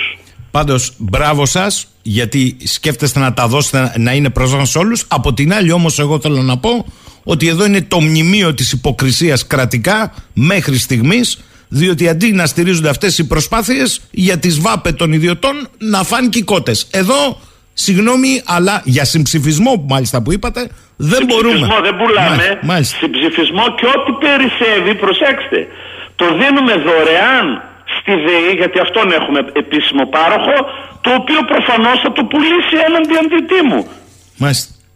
Κύριε Δήμαρχε, να είστε καλά, καλές γιορτές εύχομαι. Να είστε καλά κι εσείς, χαιρετισμούς εκεί στην όμορφη Κρήτη. 11 και 5. Ο φίλος μας ο Χρήστος ακούγοντας το Δήμαρχο του Άργους Ορεστικού με αυτό το ανήκουστο να μην μπορεί να συνδεθεί ε, στο δίκτυο χαμηλής τάσης που δεν υπάρχει, είναι ανύπαρκτο ε, Μας έστειλε το εξής. Λαμβάνοντας υπόψη πως και ο Δήμος Άργος Οριστικού είναι πελάτης της ΔΕΗ, όπως είπε ο Δήμαρχος, και ότι ο ΔΕΔΙΕ είναι κατά 51% θηγατρική της ΔΕΗ από την αυξημένη τιμή της κιλοβατόρας, που πληρώνει τελικά αναγκαστικά παρότι πήγε να γίνει Δήμος πρότυπο, προφανώς ευνοείται η ΔΕΗ, η οποία χρεώνει όποια τιμή κιλοβατόρας της χρειάζεται, παίζοντας και τα παιχνιδάκια της στο χρηματιστήριο ενέργειας και έρχεται μετά το δημόσιο χρήμα να της δώσει επιδότηση των καταναλωτών. Δημιουργείται δηλαδή μια κατάσταση, λέει ο Χρήστος, ΔΕΗ κερνάει, ΔΕΗ με τη μεσολάβηση του ΔΔΕ και του κορεσμένου δικτύου χαμηλής τάσης πίνει. Ο Δήμος είτε θα αναγκαστεί κάποια στιγμή να αυξήσει τα δημοτικά τέλη για να πληρώσει τα κερατιάτικα του ρεύματος, είτε θα αναγκαστεί να ζητήσει επιχορήγηση από το κράτος για να πληρώσει οφειλές στη ΔΕΗ. Προφανώς η επιχορήγηση θα είναι από τα λεφτά των φορολογουμένων. Σε κάθε περίπτωση, κερδισμένη η ΔΕΗ και η άγνωστη πλέον μέτοχή της. Σε κάθε περίπτωση, χαμένοι οι πολίτες, λέει ο φίλος μας ο Χρήστος. Και ο Νίκος λέει, όπως είχα στείλει και προχθές ένα άρθρο που ανέφερε πως οι ΗΠΑ χρειάζονται 700 δις να δαπανηθούν ώστε να αναβαθμιστεί το δίκτυο μεταφοράς και διανομής ενέργειας, προκειμένου να μπορέσει να ανταπεξέλθει στη σύνδεση ΑΠΕ αλλά και φορτιστών για ηλεκτροκίνηση. Το ίδιο ισχύει και για το δίκτυο στην Ελλάδα και σε κάθε άλλη χώρα. Αυτά τα δίκτυα σχεδιάστηκαν πριν δεκαετίες χωρίς πρόβλεψη για αυτό που συμβαίνει τώρα. Συνεπώς, η ΔΕΗ ή θα συνδέσει του μεγάλους παραγωγούς στους μικρούς. Να εξυπηρετηθούν και οι δύο εξίσου δεν γίνεται εκτός αν προχωρήσει σε τεράστιε επενδύσεις αναβάθμισης του δικτύου. Αυτή είναι η αυταπάτη αυτονομίας και φτηνής ενέργειας προσφέρουν οι ΑΠΕ. Νικολά, 10 δις έδωσε στους παρόχους. Μια χαρά φτάναν για να αναβαθμίσει το δίκτυο. Αλλά δε, διότι πρέπει να πάει στους μεγάλους. Αυτή είναι η αλήθεια. Μου λέει ο Διονύσης Καλημέρα. Αυτά τα ανθρωπιστικά τσιτάτα να τα πείτε στο γονέα που έχασε την κόρη του και τραυματίστηκε σοβαρά η άλλη του κόρη και η γυναίκα του σε χωριό στη Βόρεια Ελλάδα. Όταν πάλι ένας μου είναι παγερό αδιάφορο αν είναι Ρωμά ή όχι, νόμιζε πως έπαιζε σε χολιγουντιανή ταινία και της πήρε παραμάζωμα με τα μάξι του. Φτάνει πια με την ασυδοσία και ότι η παιδιά είναι δεν πειράζει. Σοβαρά, Διονύση. Επειδή κάποιος κάνει τροχαίο, προκαλεί τροχαίο δυστύχημα ε, ο Κοκ λέει βγάζεις στο όπλο και τον πυροβολείς από πίσω στο σβέργο και τον καθαρίζεις. Και καθαρίσαμε. Αλήθεια. Ο Κούλης. Περί Ρωμά και καταβλισμών. Περιοχές που είναι κοντά σε καταβλισμό Ρωμά Αθήγανων υποφέρουν τις παραβατικές συμπεριφορές τους. Έχουν αναφερθεί ότι κλέβουν εξωτερικές μονάδες κλιματιστικών μαζί με τους σωλήνες τους. Ότι κλέβουν σχάρες από επιδαπέδιε υδρορές σχολείων και έτσι κινδυνεύουν τα παιδιά να τραυματιστούν από τις τρύπες ότι βάζουν στο μάτι φύλακε σχολικών κτηρίων ή αθλητικών εγκαταστάσεων, αυτοί τους διώχνουν και έτσι είναι αναγκασμένοι να είναι κρυμμένοι για να κάνουν την εργασία τους και πολλά άλλα εξοργιστικά περιστατικά. Αλλά, λέει ο Κούλης, δεν φταίνει η Ρωμά, αλλά κάποιοι άλλοι που αφήνουν τις μονάδες scrap ανεξέλεγκτες. Φυσικά η αγορά scrap βολεύει πολλούς να υπάρχει με αυτή τη μορφή. Τώρα, γιατί κάποιοι τα βάζουν με τους Ρωμά και προτιμούν ακόμη και να εξαφανιστούν με οποιοδήποτε τρόπο, είναι για αυτούς μπορούμε εύκολα να τους πούμε και θύτε και θύματα που τους αξίζει να τραβάνε αυτά τα βάσανα, ενώ δεν θα τους υπερασπιστεί σχεδόν ποτέ κανείς. Ακόμη και να εξαφανίζονταν οι Ρωμά, κάποιοι άλλοι θα μπαίναν στη θέση τους εφόσον υπάρχει αυτό το σύστημα, λέει ο Κουλή. Παιδιά, πάνω απ' όλα να έρθουμε στα συγκαλά μας. Εντάξει. Ε, το οργανωμένο κράτος με τους οργανωμένους και απόλυτα εκπαιδευμένους αν είναι ε, έχει τον τρόπο να εξουδετερώσει εξουδετερώσει δεν είναι για εξουδετερώσει δεν πήγαν. Και ελάτε λίγο στα συγκαλά σας. Ένα 16χρονο την έχει φάει στο σβέρκο. Εντάξει αυτό έχω να πω εγώ. Τώρα τα υπόλοιπα προφανώς είναι μια πραγματικότητα και μια καθημερινότητα αλλά νομίζω ότι έχουμε μπει σε ένα περιβάλλον απόλυτης δυστοπίας που οι εξηγήσεις με την απλοϊκή μορφή μπορεί να γαργαλάνε τα αυτιά ορισμένων δεν είναι έτσι.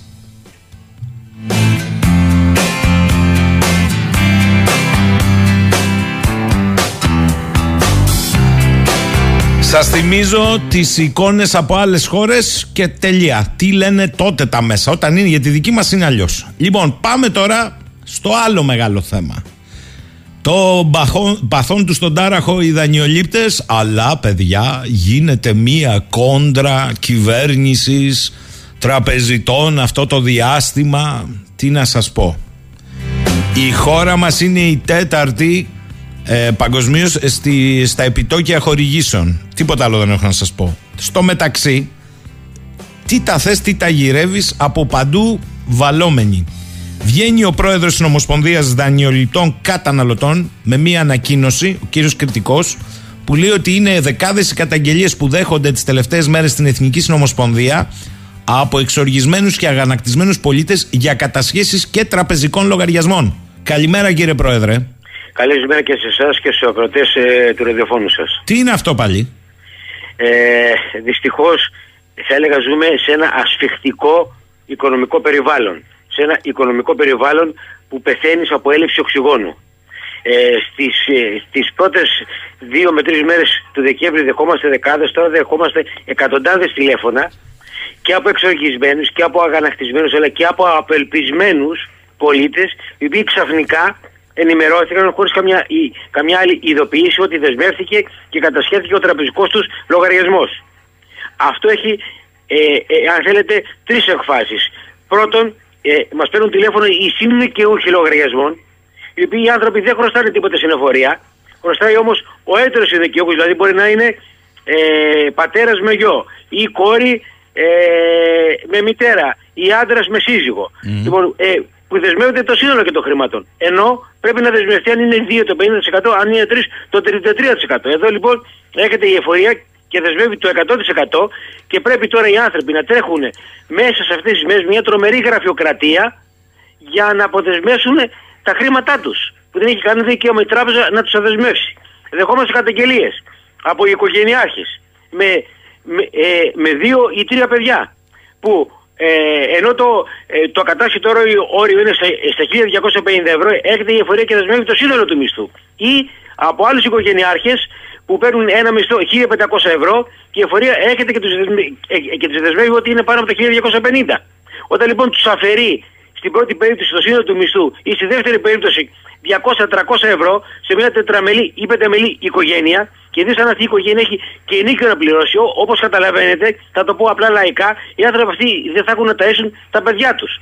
Δεχόμαστε τηλέφωνα από οικογενειακές μικρές επιχειρήσεις που πάει και τους δεσμεύει το σύνολο του τραπεζικού τους λογαριασμού. Και ακούστε γιατί ποσά μιλάμε. 2.000, 3.000, 4.000 που τους δεσμεύουν για μικρό ποσά. Αυτά όμως τα ποσά είναι οξυγόνο για αυτές τις μικρές οικογενειακές επιχειρήσεις. Έρχονται λοιπόν οι κύριοι αυτοί, χωρίς καμιά απολύτως ειδοποίηση, δεσμεύουν τους λογαριασμούς και πρέπει τώρα αυτή η μικροεπιχείρηση, η οικογενειακή, να αποπληρώσει το σύνολο της οφειλής για να το αποδεσμεύσει το λογαριασμό. Γιατί και να το ρυθμίσει δεν τους τον αποδεσμεύει μέχρι να εξοφλήσει. Και εδώ βεβαίως γίνεται το ερώτημα. Πώς θα πληρώσει κάποιος την εφορία όταν έρχεται η εφορία και σου δεσμεύει το εργαλείο της δουλειάς σου. Δηλαδή το τραπεζικό σου λογαριασμό. Δεν μπορείς να εισπράξει, δεν μπορείς να πληρώσεις, όχι μόνο αυτό, αλλά χάνεις και όποια άλλη ρύθμιση έχεις κάνει. Έχεις κάνει ρύθμιση στο ΙΚΑ, έχεις κάνει ρύθμιση στο ΤΕΒΕ, έχεις κάνει ρύθμιση στα χρέη σου στο δημόσιο. Τα χάνεις, διότι δεν μπορείς να πληρώσεις.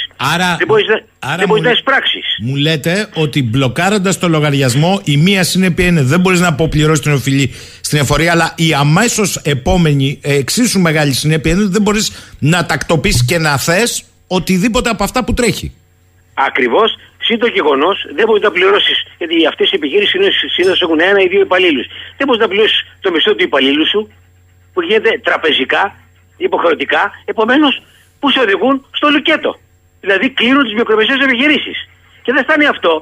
Κλείνοντας 5, 10, 20.000 μικρομεσαίες επιχειρήσεις με αυτόν τον απάνθρωπο, με αυτό το χτινόδι θα έλεγα, βάρβαρο τρόπο, τι κάνουν, οδηγούν στην ανεργία και 20-30.000 άτομα. Αυτόματα. Δηλαδή, ειλικρινά, δεν ξέρω ποιος νοσηρός εγκέφαλος το σκέφτηκε α, αυτό το πράγμα, διότι πρόκειται περί νοσηρότητας. Καταρχάς, είναι κατά την άποψη των επιστημονικών μας υπηρεσιών είναι παράνομο. Διότι σου στερεί το δικαίωμα της ακρόασης. Είναι καταχρηστικό, είναι αντισυνταγματικό και το σπουδαιότερο απ' όλα. Καταπατά και διεθνεί συμφωνίες που έχει υπογράψει η ελληνική δημοκρατία, διότι είναι κατάφορη παραβίαση των ανθρωπίνων δικαιωμάτων. Κατάφορη παραβίαση. Μισό λεπτό. Τι, τι μπορεί να. Κα, Καταρχάς, λύστε μας μια απορία. Ε, θυμάμαι ότι πριν μερικά χρόνια που γινόταν πάλι στις κατασχέσεις στο ανάγνωσμα, είχαν πει ότι δηλώνεις και έναν λογαριασμό ακατάσχετο. Ούτε αυτό ισχύει εδώ; Δεν ισχύει, όχι. Α, ωραία. Δεν Καλά, ισχύει. καλά πάμε. Μάλιστα. Ιδίως στους ε, στους, στους, ε, μικροεπαγγελματίες, στους ε, ε, ε, επιχειρηματίες δεν υπάρχει κανένα κατάσχετο. Κανένα. Κανένα απολύτως. Οπότε- Επομένως τον οδηγείς στο λουκέτο, τον κλείνεις. Τι δυνατό. Και, και το ερώτημα είναι, διότι προσέξτε εδώ, προκαλείται και βλάβη του δημοσίου συμφέροντος. Διότι, όταν- διότι όταν εσύ πα και του δεσμεύσεις το λογαριασμό και δεν μπορεί να σε αποπληρώσει, να δουλέψει, να σε αποπληρώσει, δεν είναι ότι χάνει, ο, χάνει χρήματα το δημόσιο, χάνουν χρήματα και οι φορείς του δημοσίου. Χάνει χρήματα το ΤΕΒΕ, χάνει χρήματα το ΙΚΑ, χάνει χρήματα ο Δήμος. Επομένως αυτό είναι η βλάβη του, του δημοσίου συμφέροντος. Είναι πάρα πολύ σοβαρό το θέμα για να μείνει, ε, αν θέλετε, όχι απλώς ασχολίαστο, αλλά χωρίς περαιτέρω ενέργειες. Μισό λεπτό, κύριε Πρόεδρε, μισό λεπτό. Αν καταλαβαίνω καλά, είναι απόφαση της ΑΑΔΕ αυτή; Αυτή είναι απόφαση ε, ε, ε, της ΑΑΔΕ και μάλιστα ε, έχει ψηφιστεί και σχετική νομοθετική ρύθμιση. Η οποία βεβαίως το ότι υπάρχει νομοθετική ρύθμιση δεν σημαίνει ότι είναι νόμιμη. Το τονίζω και είμαι κάθετος και κατηγορηματικός σε αυτό. Άρα κάποιος αποφάσισε να την ενεργοποιήσει τώρα. Αυτό μου λέτε. Ακριβώς. Μάλιστα. Τι περιθώρια έχει τώρα ο κάθε πολίτης. Θα σας πω κανένα. Κανένα. Κανένα. Διότι πηγαίνουν ε, οι, οι, οι πολίτες στις κατατόπους εφορίες και απάντηση είναι ότι ρυθμίστε το, αλλά δεν ανοίγουμε το λογαριασμό. Θα μείνει κλειστός μέχρι να αποπληρώσετε σε 2-3 χρόνια που είναι η ρύθμιση ή εξαφλίστε το εφάπαξ. Επομένως, σε κλείνουνε. Επομένως, σε οδηγούν στην κατάσχεση τα περιουσιακά σου στοιχεία. Επομένως, σε οδηγούν στον πληστηριασμό. Γιατί περί αυτού πρόκειται. Δηλαδή, αν το σκεφτείτε, έχεις σε έναν άνθρωπο, ο οποίος έχει ένα τζίρο το χρόνο 10, 20, 30 χιλιάδες ευρώ, σου χρωστάει 2-3 χιλιάρικα, γιατί δεν είναι παραπάνω, έχει ένα λογαριασμό επαγγελματικό που κινεί με 2-3 χιλιάρικα, του το κινείς, του το κατασχέτεις, δεν μπορεί να εισπράξει, δεν μπορεί να πληρώσει. Επομένως, του βάζεις λουκέτο, μένει ο ίδιος άνεργος, μένει και αν έχει έναν υπάλληλο άνεργος ο υπάλληλος, κλείνεις την επιχείρηση και τον οδηγείς στον πληστηριασμό. Αυτό κάνεις. Και αυτό ισχύει, είπατε, και για το συνδικαιούχο του λογαριασμού, ε; Βεβαιότατα. Ο συνδικαιούχος δεν μπαίνει σε μεγάλες περιπέτειες. Διότι πρέπει να τρέχει, να μαζέψει χαρτιά, να υποβάλει χαρτιά, να πάρει χαρτιά από την εφορία, να πάει στις τράπεζες για να πάρει τα χρήματά του. Τα χρήματά του που δεν έχει κανείς δικαίωμα να τους τα δεσμεύσει. Συγγνώμη, κύριε Πρόεδρε, ε, να ρωτήσω κάτι. Ε, μου, μου γεννάται εύλο, εύλογα η απορία αυτή τη στιγμή. Διότι δεν είναι ότι κλείνουν ή βγαίνουν στον πληστηριασμό. Πώς ζουν αυτοί οι άνθρωποι, μπορούν να ζήσουν; Δεν ζουν, όχι βεβαίως. Δεν Μάλιστα. ζουνε. Ωραία. Ερώτημα τότε. Τι ωραία. Καταλάβατε πώς το λέω το ωραία. Δίκη ευθυμισμού. Ε, Ερώτημα. Καλά, το πολιτικό σύστημα δεν το βλέπει αυτό. Είτε η κυβέρνηση είτε αντιπολίτευση το έχουν αντιληφθεί. Ειλικρινά σας μιλάω. Ρητορικό και εμείς το ερώτημα, έχουμε- έτσι, το έχουμε- καταλάβατε. Έχουμε, ε, βεβαιότατα, έχουμε μείνει έκπληκτοι. Ή από την οσιρότητα αυτών που το σκέφτηκαν, διότι εμείς αυτή τη στιγμή επισήμως θα ζητήσουμε εξοδίκως και αν δεν, μας, δεν πάρουμε απάντηση, θα κάνουμε πάνε ενδικό μέσο να μάθουμε τα ονόματα των στελεχών. Ποιοι ήταν αυτοί που σκέφτηκαν αυτό το πράγμα σύμβουλοι, που το νομοθέτησαν, που το εισήγαγαν και που το εφαρμόζουν. Και βεβαίως ο κατατόπους έφορος, διότι ο δημόσιος υπάλληλος δεν απαλλάσσεται τον ευθυνό του επειδή παίρνει μια εντολή. Διότι εάν η εντολή είναι παράνομη, είναι συμμέτοχος.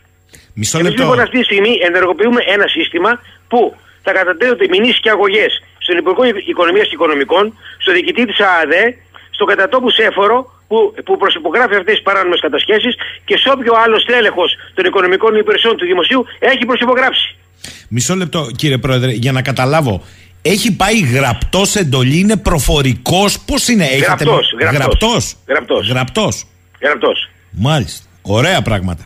Ε, εδώ, με βάση αυτό που λέτε, και να θέλει κάποιος να κινήσει ε, και να κυλήσει τη διαδικασία των ε, εξόφλησης, του δένουν τα χέρια. Αυτό μου λέτε. Ακριβώς. Δεν μπορεί. Δεν τον αφήνουν δηλαδή. Δεν τον αφήνουν. Γιατί όταν σε έναν άνθρωπο του δίνει ένα λογαριασμό που δουλεύει, αυτό αν του το κάνεις για 5 ή 10 μέρες, διότι δεν είναι ο, ο κεφαλαιούχος, δεν είναι το διεθνές κεφάλαιο, είναι ο μεροκαματιάρης που εισφέρει 50, 100, 200 ευρώ την να πληρώσει έξοδα, να πληρώσει τον υπάλληλο που έχει, να πληρώσει τις ασφαλιστικές εισφορέ, ε, ε, να πληρώσει το ενίκιο του μαγαζιού του, τα πάντα. Όταν λοιπόν εσύ του το δεσμεύεις, του λες: Δεν σε αφήνω να πληρώσεις. Γιατί δεν σε αφήνω, Γιατί θέλω να σε κλείσω. Μας δώσατε μια τάξη μεγέθους. Καταλαβαίνω εδώ ότι το πρόβλημα είναι πολύ μεγαλύτερο. Λέει, κύριε Πρόεδρε, μια ερώτηση ο Λεωνίδας.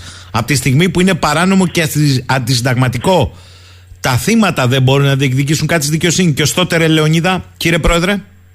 Εννοείται το, ή, ή- είπατε αν θέλετε, το οσότε, το οποίο πραγματικά ανταποκρίνεται στην πραγματικότητα. Εμείς όμως προσπαθούμε αυτό, εάν αυτό γίνει σε μια κλίμακα 2-3 χιλιάδες αγωγές και μηνύσεις, κατά εκατοντριβίδων ατομικές μηνύσεις, το τονίζω, και κύριοι αυτοί και όταν δεν είναι στην κυβέρνηση. Ή τα στελέχη όταν δεν έχουν την πολιτική που νομίζουν, τα επόμενα χρόνια θα τρέχουν με, σε χίλια δικαστήρια για να δείτε πώς σταματάνε αυτές, όχι οι παράνομες, οι απάνθρωπες τακτικές. Ε, τώρα, εγώ ήθελα να σας ρωτήσω για όλο αυτό το, τη διελκυστίδα, το επόμενο μου ερώτημα. Ε, κυβέρνησης ε, τραπεζών, αλλά εδώ καταλαβαίνω ότι ε, το ίδιο το κράτος ε, δένει τα χέρια. Οι, οι τράπεζες ε, δεν είναι φιλανθρωπικά ιδρύματα και μπορεί σε κάποιους να μύρισε εκλογές Στις τράπεζες, αυτό αυτός είναι ο σκόπος ύπαρξής τους. Μυρίζει το χρήμα, δεν μυρίζουν οι εκλογές. Κατά συνέπεια, τώρα τι να σας ρωτήσω, αλλά τέλος πάντων, πώς τη βλέπετε αυτή τη συζήτηση; Θα σας πω καταρχάς ότι επειδή αναφερόμαστε στις ελληνικές τράπεζες, φυσικά και μυρίζουν το χρήμα, αλλά αυτές οι συγκεκριμένες τράπεζες και τα συγκεκριμένα στέλεχη που υπάρχουν στι τράπεζε, επειδή ανακυκλώνονται τα τελευταία 20 χρόνια, ανακυκλώνονται, είναι οι ίδιοι άνθρωποι, υπάρχουν επειδή ήρθε το ελληνικό δημόσιο, δηλαδή ο κάθε Έλληνας φορολογούμενος και τους χρηματοδότησε για να μην πτωχές να μην κλείσουν με δεκάδες δισεκατομμύρια ευρώ. Αυτό είναι το πρώτο δεδομένο. Το οποίο ίσως έχει, ε, έχει συζητηθεί κατά κόρο. Το δεύτερο δεδομένο είναι ότι μια υπεύθυνη κυβέρνηση που στην ουσία έχει λόγο μες στι τράπεζες, διότι συμμετείχε και μέχρι πρόσωπο μέχρι πρότινο και ακόμα το Ταμείο Χρηματοπιστωτική Σταθερότητας έχει ε, ε, μετοχική σύνδεση, συμμετέχει ε, στη μετοχική σύνδεση, όχι απλώς έχει λόγο, αλλά μπορεί και να επιβάλλει κάτι το δίκαιο. Το τονίζει αυτό.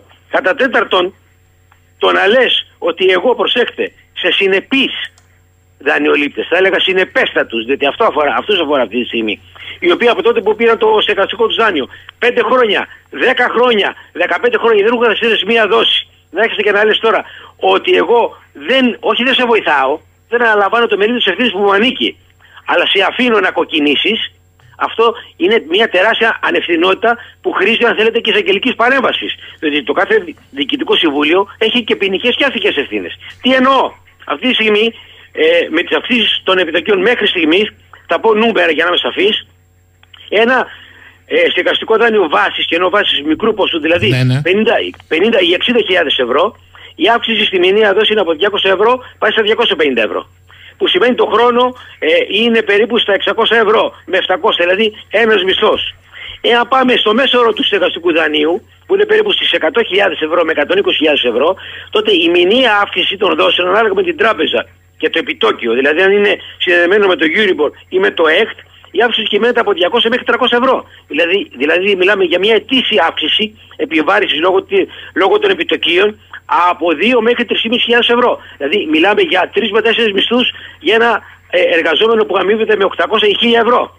Με βάση το δεδομένο ότι το ράλι των αξίων θα συνεχιστεί όπως τουλάχιστον δείχνουν οι ενδείξεις από πλευράς Ομοσπονδιακής Τράπεζας Αμερικής, Κεντρικής Τράπεζας της Αγγλίας και Ευρωπαϊκής Κεντρικής Τράπεζας, μέχρι το τέλος του πρώτου εξαμήνου του 2023 θα έχουμε τουλάχιστον άλλες 3 με 4 αυξήσεις μονάδων βάσης.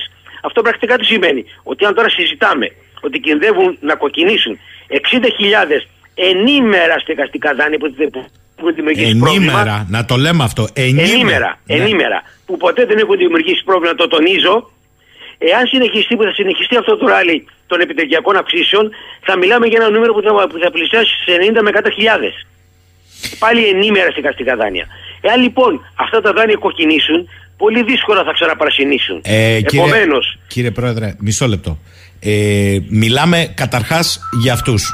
Ε, είναι προφανές, εγώ δεν το είπα τυχαία ότι μύρισαν εκλογές, αλλά υπάρχει και η μυρωδιά του κέρδους. Είναι προφανές ότι αν δεν βρεθεί κονσέσους θα συμβεί αυτό που λέτε εσείς, αλλά επειδή είναι εκλογές, με κάποιο τρόπο κάτι μπορεί να βρεθεί. Αλλά δεν θα είναι βεβαίως, δεν θα καλύπτει με τη συνεχή αύξηση των επιτοκίων πλήρως. Από την άλλη, αν με τους ενήμερους υπάρχει θέμα, με τους ήδη κοκκινισμένους τελειώσαν. Ακριβώς. Εμείς λοιπόν τι προτείναμε; Η πρότασή μας είναι απλή, ρεαλιστική και ισοβαρή. Το τονίζω, ισοβαρή. Εάν λοιπόν σε ένα συγκατοικό δάνειο έχουμε μία μήνυ αύξηση της επιβάρησης της επιτροπιακή 100 ευρώ, προτείνουμε το 1 τρίτο, τα 33 ευρώ, να τα απορροφήσει το, το τραπεζικό ίδρυμα. Που σημειωτέων οι τέσσερις συστημικές τράπεζες, η καθεμιά από αυτές, εμφάνισε κέρδη το έτος που μας πέρασε ένα δις ευρώ εμέσω αυτής της κατάστασης. Τα άλλα 33 ευρώ, το 1 τρίτο να τα απορροφήσει ο δανειολήπτη, δηλαδή ο οικογενειακός προπολογισμός, και το άλλο 1 τρίτο τα 33 ευρώ να τα απορροφήσει το ελληνικό δημόσιο με ένα καινούργιο πρόγραμμα γέφυρας που υπάρχει το νομικό περιεχόμενο. Υπάρχει αυτή τη στιγμή τώρα που μιλάμε το νομικό περιεχόμενο εντός της Ευρωπαϊκής Ένωσης στην Ισπανία. Επομένως δεν μπορούν να ισχυριστούν για ευρωπαϊκό εκεκτημένο μη ύπαρξη. Υπάρχει. Είναι λοιπόν μια απλή πρόταση που συμφέρει όλες τις πλευρές.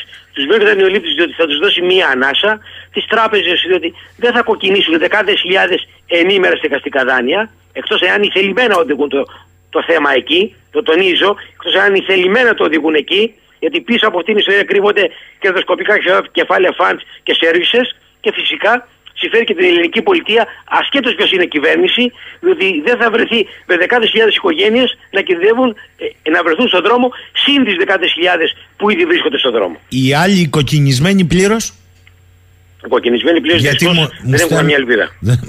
Τόσο απλά.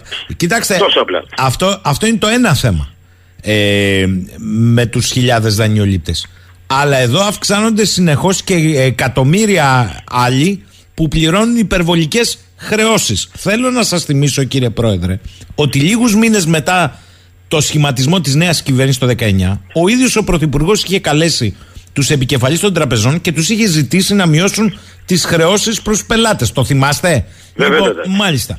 Ε, οι τράπεζες που σπρώχνουν τους πολίτες στις ηλεκτρονικές συναλλαγές αυξάνουν τις χρεώσεις. Ούτε τον Πρωθυπουργό άκουσαν. Τι γίνεται εδώ; Ε, Καταρχάς, πρέπει να πούμε ότι η εκάστοτε ελληνική κυβέρνηση έχει τα εργαλεία ελέγχου και κυρώσεων κατά των τραπεζών και των δικήσεών τους. Διότι φτάσαμε στο σημείο, μέσω αυτής της πρωτοφανούς παγκόσμιας ιστορικής κρίσης, να ακούμε ότι τα στελέχη των ελληνικών τραπεζών ζητάνε μπόνους εκατομμυρίων ευρώ. Προσέχετε, μπόνους εκατομμυρίων ευρώ. Δηλαδή, επαναλαμβάνεται το σενάριο της δεκαετίας του 2000, όταν υπερδάνιζαν τον κόσμο και τώρα λένε ότι είχε δόλο άλλος που έπαιρνε τα χρήματα όταν η τράπεζα είχε το αναγκαίο προσωπικό, επιστημονικό και οικονομολόγους και νομικούς να ελέγξει τον δανειολήπτη, τον ετούντα, αν έχει την ικανότητα να αποπληρώσει το δάνειο. Γιατί τον, τον υπερδάνησαν για να παίρνει πόνους ο διευθυντής του καταστήματος και μίζες, και μίζες όπως τα ακούτε, να παίρνουν πόνους τα στελέχη στην κεντρική δίκη εκατομμύριων ευρώ και να παίρνουν και μερίσματα εκατομμύριων ευρώ οι τότε μέτοχοι. Είναι απλά τα πράγματα. Ναι, τα νούμερα είναι αδιάψεστα. Κύριε Πρόεδρε, στις εκλογές, με συγχωρείτε, στις εκλογές δεν ψηφίζουν ούτε τα κέρδη τους, ούτε τα μπόνους, ούτε οι χρεώσεις. Ψηφίζει ο κόσμος. Βεβαιότατα, εδώ Ναι. λοιπόν συνεχίζω και λέω ότι η ελληνική κυβέρνηση έχει την Τράπεζα της Ελλάδος. Την Τράπεζα της Ελλάδος, η οποία έχει κυρωτικές διαδικασίες, ελεκτικές. Βεβαίως προς έκπληξη, ακούσαμε τον κύριο Στουρνάρα να προαναγγείλει δικαστική απόφαση. Και να λέει ότι, απο- ότι η Ολομέλεια του Αερίου Πάγου θα δικαιώσει τις τράπεζες. Αυτό φυσικά σε καμία δημοκρατία του κόσμου δεν γίνεται. Αυτό δεν γίνεται μόνο ή σε δημοκρατίες μπανανίας. Φαίνεται ότι ο κύριος Στουρνάρα λειτουργεί ή θεωρεί ότι η ελληνική δημοκρατία είναι μπανανία. Είναι ένα μεγάλο θέμα και θεσμικό και θέμα δημοκρατίας, αλλά και θέμα λειτουργίας της δικαιοσύνης. Αυτό το οποίο έγινε με δημόσια κορυφαίου θεσμικού παράγοντα. Αυτό είναι το πρώτο δεδομένο. Το δεύτερο έχει το Υπουργείο Ανάπτυξης στη Γενική Γραμματεία Καταναλωτή, που επίσης έχει κυρωτικέ διαδικασίες, δηλαδή να επιβάλλει βαρύτερα πρόστιμα. Για να δείτε, προσαρμόζονται, για να δείτε, πειθαρχούν, αλλά πρέπει να υπάρχει όμως η πολιτική βούληση η- για σύγκρουση. Εκτός εάν υπάρχουν συγκινούντα δοχεία πολιτικής με ήττα και τραπεζών και, ίσο, και φαντς. Τα συμπεράσματα δικά σας. Ε, ο Σάκης από τη Θεσσαλονίκη λέει καλημέρα στον εξαιρετικό κύριο Κριτικό. Θέλω να σημειώσω όμως το εξής. Και πάει στο πρώτο θέμα που έχετε θέσει, την καταγγελία για το ότι γίνεται, γίνονται μαζικές κατασχέσεις λογαριασμών για χρέη προς την εφορία. Να έχει υπόψη του, λέει ο κύριος Πρόεδρος, μου λέει εδώ ο Σάκη, ότι οι τράπεζες τα ποσά που κατάσχονται, τους λογαριασμούς που κατάσχονται, δεν τους αποδίδουν απευθείας, τους κρατάνε και τοκίζουν από εκεί. Είναι έτσι; Βεβαιότατα. Ε, εδώ παίζεται πολλαπλό παιχνίδι. Δηλαδή έρχεται η εφορία, σου δεσμεύει ή σου κατάσχει το λογαριασμό. Η τράπεζα σε- σε συνεννόηση φυσικά δεν αποδίδει τα χρήματα άμεσα. Μπορεί να τα αποδώσει ύστερα από ένα χρόνο και από 9 μήνες. Στο μεταξύ όμως τα χρήματα αυτά τα παίρνει λογιστικά, τα εκμεταλλεύεται, τα δανείζει, τα κάνει οτιδήποτε άλλο. Μάλιστα. Λοιπόν, Δηλαδή στην ουσία μιλάμε για ένα σύστημα υφαρπαργής.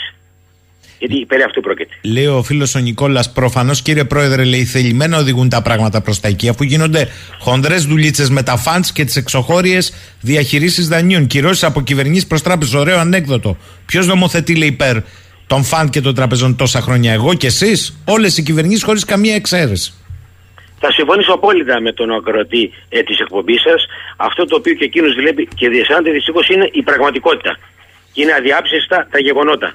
Ε, Κλείνοντας, κύριε Πρόεδρε, μου λέτε λοιπόν ότι μπαίνουμε ε, σε γιορταστικό κλίμα, αναθέρμανση της αγοράς. Τα ξέρετε πώς γίνονται αυτά Βεβαίως. τα ρεπορτάζ. Ε, τι αναθέρμανση, αν ο του άλλου του έχουν δεσμεύσει το λογαριασμό. Αναθερμάνει τι αυτός δηλαδή. Όχι μόνο δεν θα υπάρξει ανα- ε, αναθέρμανση, μιλάμε για οικονομική εξαθλίωση δεκάδων χιλιάδων οικογενειών μέσα στις γιορτές. Και αυτή τη στιγμή που μιλάμε, από αύριο, Τετάρτη, Πέμπτη, Παρασκευή, κάθε μέρα γίνονται 2.000 πληστηριασμοί. Εμείς αύριο έχουμε σε όλη την ελληνική επικράτεια δικαστήρια με αιτήματα αναστολών που προσπαθούμε να σταματήσουμε τα φαντς όπως να πετάξουν τον κόσμο στο δρόμο. Όπως το ακούτε. Να πετάξουν τον κόσμο στο δρόμο. Και μάλιστα παίρνουν τηλέφωνο οι εκπρόσωποι των fans, ίσον μπράβοι, διότι όλη αυτή η τυχαία, όλο, όλο τυχαία είναι πάντα μεγαλόσωμοι και λένε στο ατυχές θύμα που το, που το φαν του πήρε ε, το σπίτι. Αν συνεργαστείς, θα σου δώσω μερικές μέρες να μείνεις παραπάνω στο σπίτι. Αλλιώς θα έρθω και αύριο και θα σε πετάξω έξω. Χωρίς να σε αφήσω να πάρεις ούτε ένα ρούχο. Μπορεί να το κάνεις. Αυτά που σας λέω είναι επίσημα. Καταγεγραμμένα και επίσημες καταγγελίες. Μέσα στις γιορτές. Μισό λεπτό, ένα πρα... μέσα στις γιορτές, καλά κάνετε και τα λέτε. Ε, ε, ε, ένα πρακτικό ζήτημα. Υποτεθίστο ότι έχει φτάσει στο αμήν και πρέπει να φύγεις από το σπίτι. Δεν έχεις άλλο τρόπο να αμυνθείς. Ωραία. Μάλιστα. Φεύγεις όπως είσαι με τα ρούχα σου ή έχεις δικαίωμα να πάρει. Καλό Τη είναι. στιγμή της έξωσης Ναι. φεύγεις όπως είσαι. Διότι δεν σου ανήκει ο χώρος. Σε πετάει λοιπόν έξω, σε τραβάει έξω, όπως τα ακούτε, ε, σε τραβάει έξω και αφού σε βγάλει έξω με τη βοήθεια και αστυνομικής δύναμης, διότι φτάσαμε η ελληνική αστυνομία να βοηθάει απαταιώνες. Και παίρνω εγώ την ευθύνη για αυτό που λέω. Εκεί φτάσαμε. Λοιπόν, αυτή λοιπόν που σε πετάξει έξω, σου λέει θα με πάρεις τηλέφωνο σε μια εβδομάδα, πέντε μέρες, δέκα μέρες, να σου κλείσω ραντεβού να έρθεις να πάρεις τι θέλεις. Ωραία πράγματα. Μάλιστα. Έχω την εντύπωση, κύριε Πρόεδρε, θα τα ξαναπούμε και πριν τις γιορτές, οπότε δεν ε, σας εύχομαι καλές γιορτές. Πάντα στη διάθεσή σας και θα μου επιτρέψετε να πω ότι συγχαίρω και εσάς και την εκπομπή σας για την τόλμη και το θέρος να εμφανίζεται αυτό το τεράστιο ζήτημα. Είναι τεράστιο το ζήτημα. Καλημέρα κύριε Πρόεδρε. Καλή σας μέρα, καλή Καμία συνέχεια. τόλμη και κανένα θάρρος πρέπει να πω. Είναι η καταγραφή μιας πραγματικότητας που ο πρόεδρος εδώ ε, την περιγράφει και πιστέψτε με, γιατί τον έχω ακούσει και εκτός αέρα, την περιγράφει και με πολύ σικ τρόπο. Καθημερινά περιστατικά τρέλας.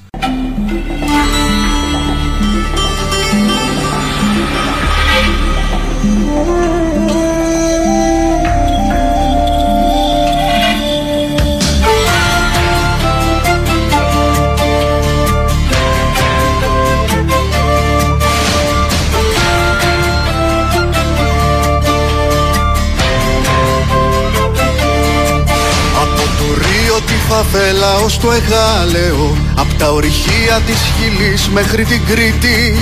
Είναι μια πίστα για να παίζει το κεφάλαιο Σε επιτραπέζιο την τύχη του πλανήτη. Από της Γάζας στη Λωρίδα ως το πέραμα Και από το Ιράκ στους αστέγους στην Ομόνια. Της τηλεόρασης χιδαίο υπερθέαμα Να προκαλέσει του χορτάτου της συμπόνια Κάποια μέρα Κάποια μέρα Από Αμέρικα Λατίνα ως Αθήνα Τα μάγκο θα μπλεχτούν με τα κλαρίνα. Θα μένει στη σκηνή γαλαρία Κι έτσι θα αλλάξει η ιστορία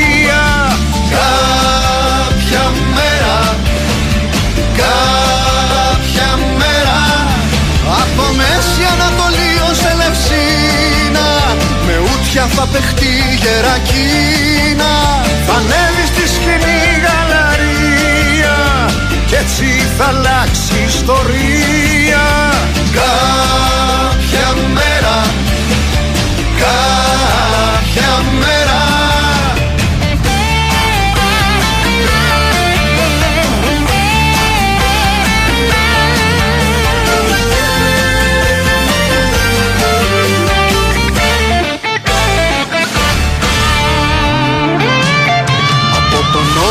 βαθιάς στον Αμαζόνιο. Κι απ' την Ιθάκη στις φοιτίες στην Κολομβία Ένα χανές και ματωμένο υποδρόμιο Από λαούς που ζουν στο φόβο και τη βία.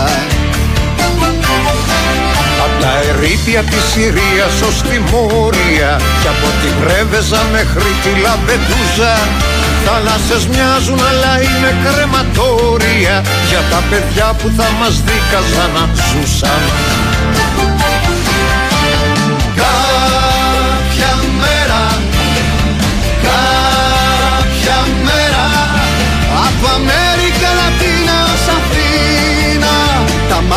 μπλεχτούν με τα κλαρίνα. Θα ανέβει στη σκηνή γαλαρία Κι έτσι θα αλλάξει η ιστορία. Κάποια μέρα Κάποια μέρα Από Μέση Ανατολή ως Ελευσίνα Με ούτια θα παιχτεί τερακίνα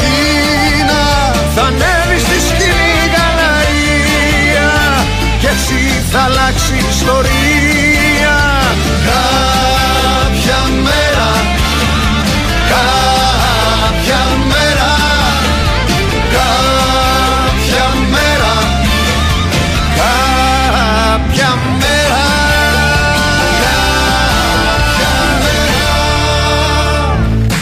Λοιπόν, ποινική δίωξη σε βαθμό κακουργήματος ασκήθηκε σε βάρος του 42χρονου αστυνομικού, ο οποίος φέρεται πως πυροβόλησε στο κεφάλι τον 16χρονο κατά τη διάρκεια της καταδίωξης στη Θεσσαλονίκη. Οι κατηγορίες με τις οποίες βαρύνεται είναι απόπειρα ανθρωποκτονίας με ενδεχόμενο δόλο και εκτέλεση παράνομου πυροβολισμού ακινητοποίησης ή εξουδετέρωση. Ήδη αυτή τη στιγμή έχει παραπεμφθεί για να απολογηθεί στον ανακριτή. Ο ίδιος ο αστυνομικός στην κατάθεσή του φέρεται να δηλώνει ότι κατά τη διάρκεια της καταδίωξης δύο φορές προσπάθησε να εμβολήσει τη μηχανή με τους συναδέλφους του αστυνομικούς που ήταν μπροστά και αριστερά του οχήματος. Πυροβόλησα είπε δύο φορές, μία στον αέρα και μία προς την πλευρά που ήταν το όχημα. Και όλα αυτά την ώρα που ήμασταν εν κινήσει και το όχημα επιχειρούσε να εμβολήσει και πάλι την προπορευόμενη μηχανή με τους συναδέλφους.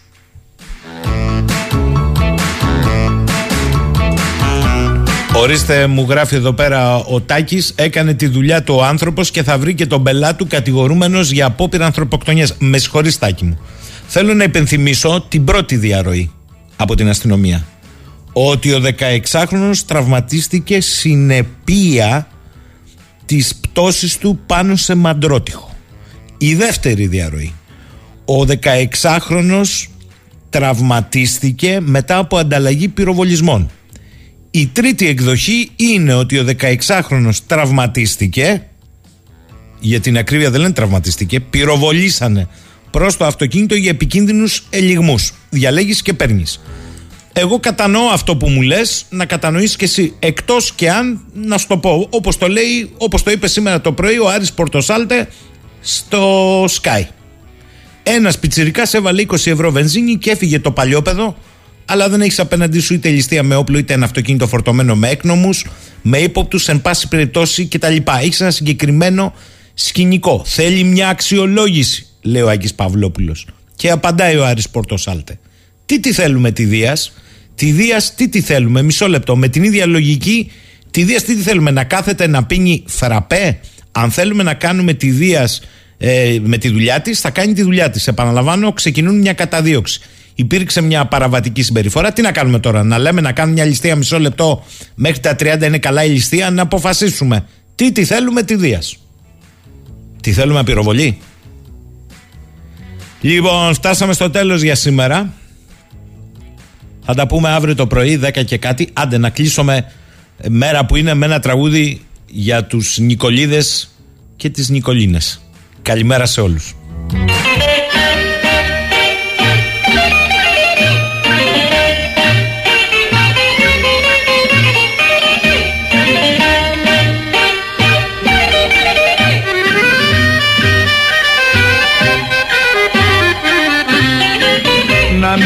Με προσέχεις κούκλα μου τώρα που σου ανήκω. Γιατί αν χωρίσουμε θα πεις Νίκο και πάλι Νίκο γιατί αν χωρίσουμε θα πεις Νίκο και πάλι Νίκο Είναι η καρδιά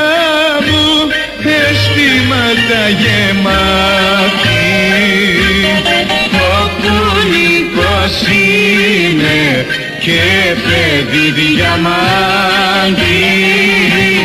Όπου Νίκος είναι και παιδί διαμάντη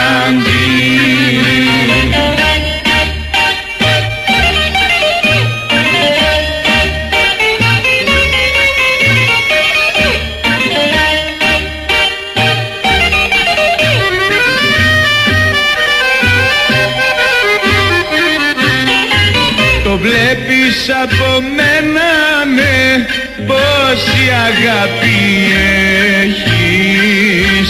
Μα όπως σε προσέχω εγώ και εσύ να με προσέχεις.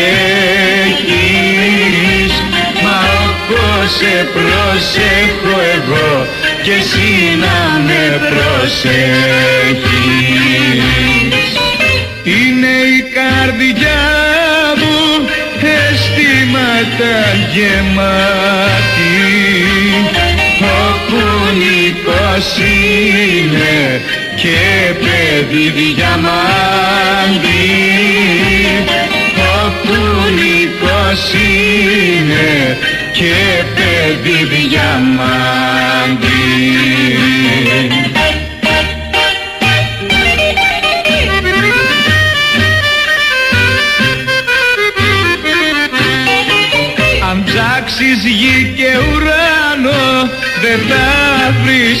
σαν και εμένα γιατί εγώ είμαι ένα παιδί από τα διαλεγμένα. Γιατί εγώ είμαι ένα παιδί από τα διαλεγμένα.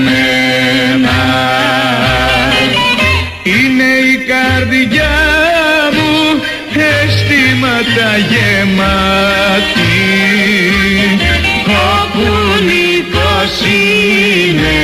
και παιδί διαμάντη όπου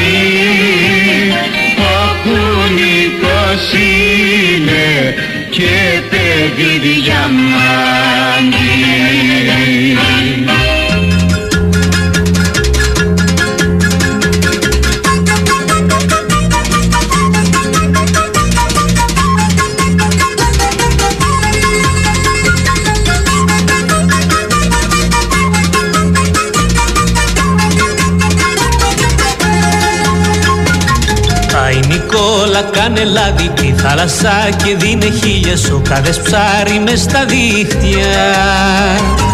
Όσοι στο πέλαο ξενύχια παλεύουν με το παραγάδι έχουν να ζήσουνε φαμίλιες τα μας σου κάνουν μα η Νικόλα που βολικά τα φέρνεις όλα ένα κλεισάκι σαν κοχύλι.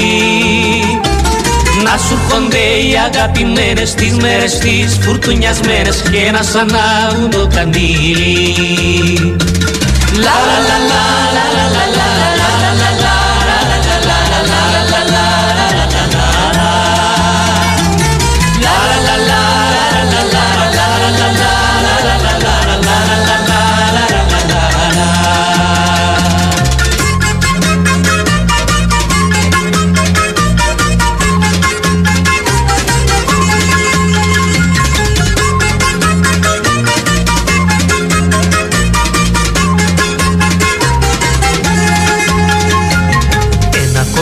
λα κορίτσι που λατρεύω στη γειτονιά μου θα ήταν κρίμα άλλος να πάει να με προλάβει. Και στο ερωτά μου το καράβι Αϊ Νικόλα σου γυρεύω να μου τα φέρεις όλα πρίμα τα μας σου κάνουμε η Νικόλα που βολικά τα φέρνεις όλα ένα κλεισάκι σαν κοχύλι να σου έρχονται οι αγαπημένες τις μέρες τις μέρε και να σ' ανάβουν το καντήλι. Λα λα λα λα λα λα λα λα λα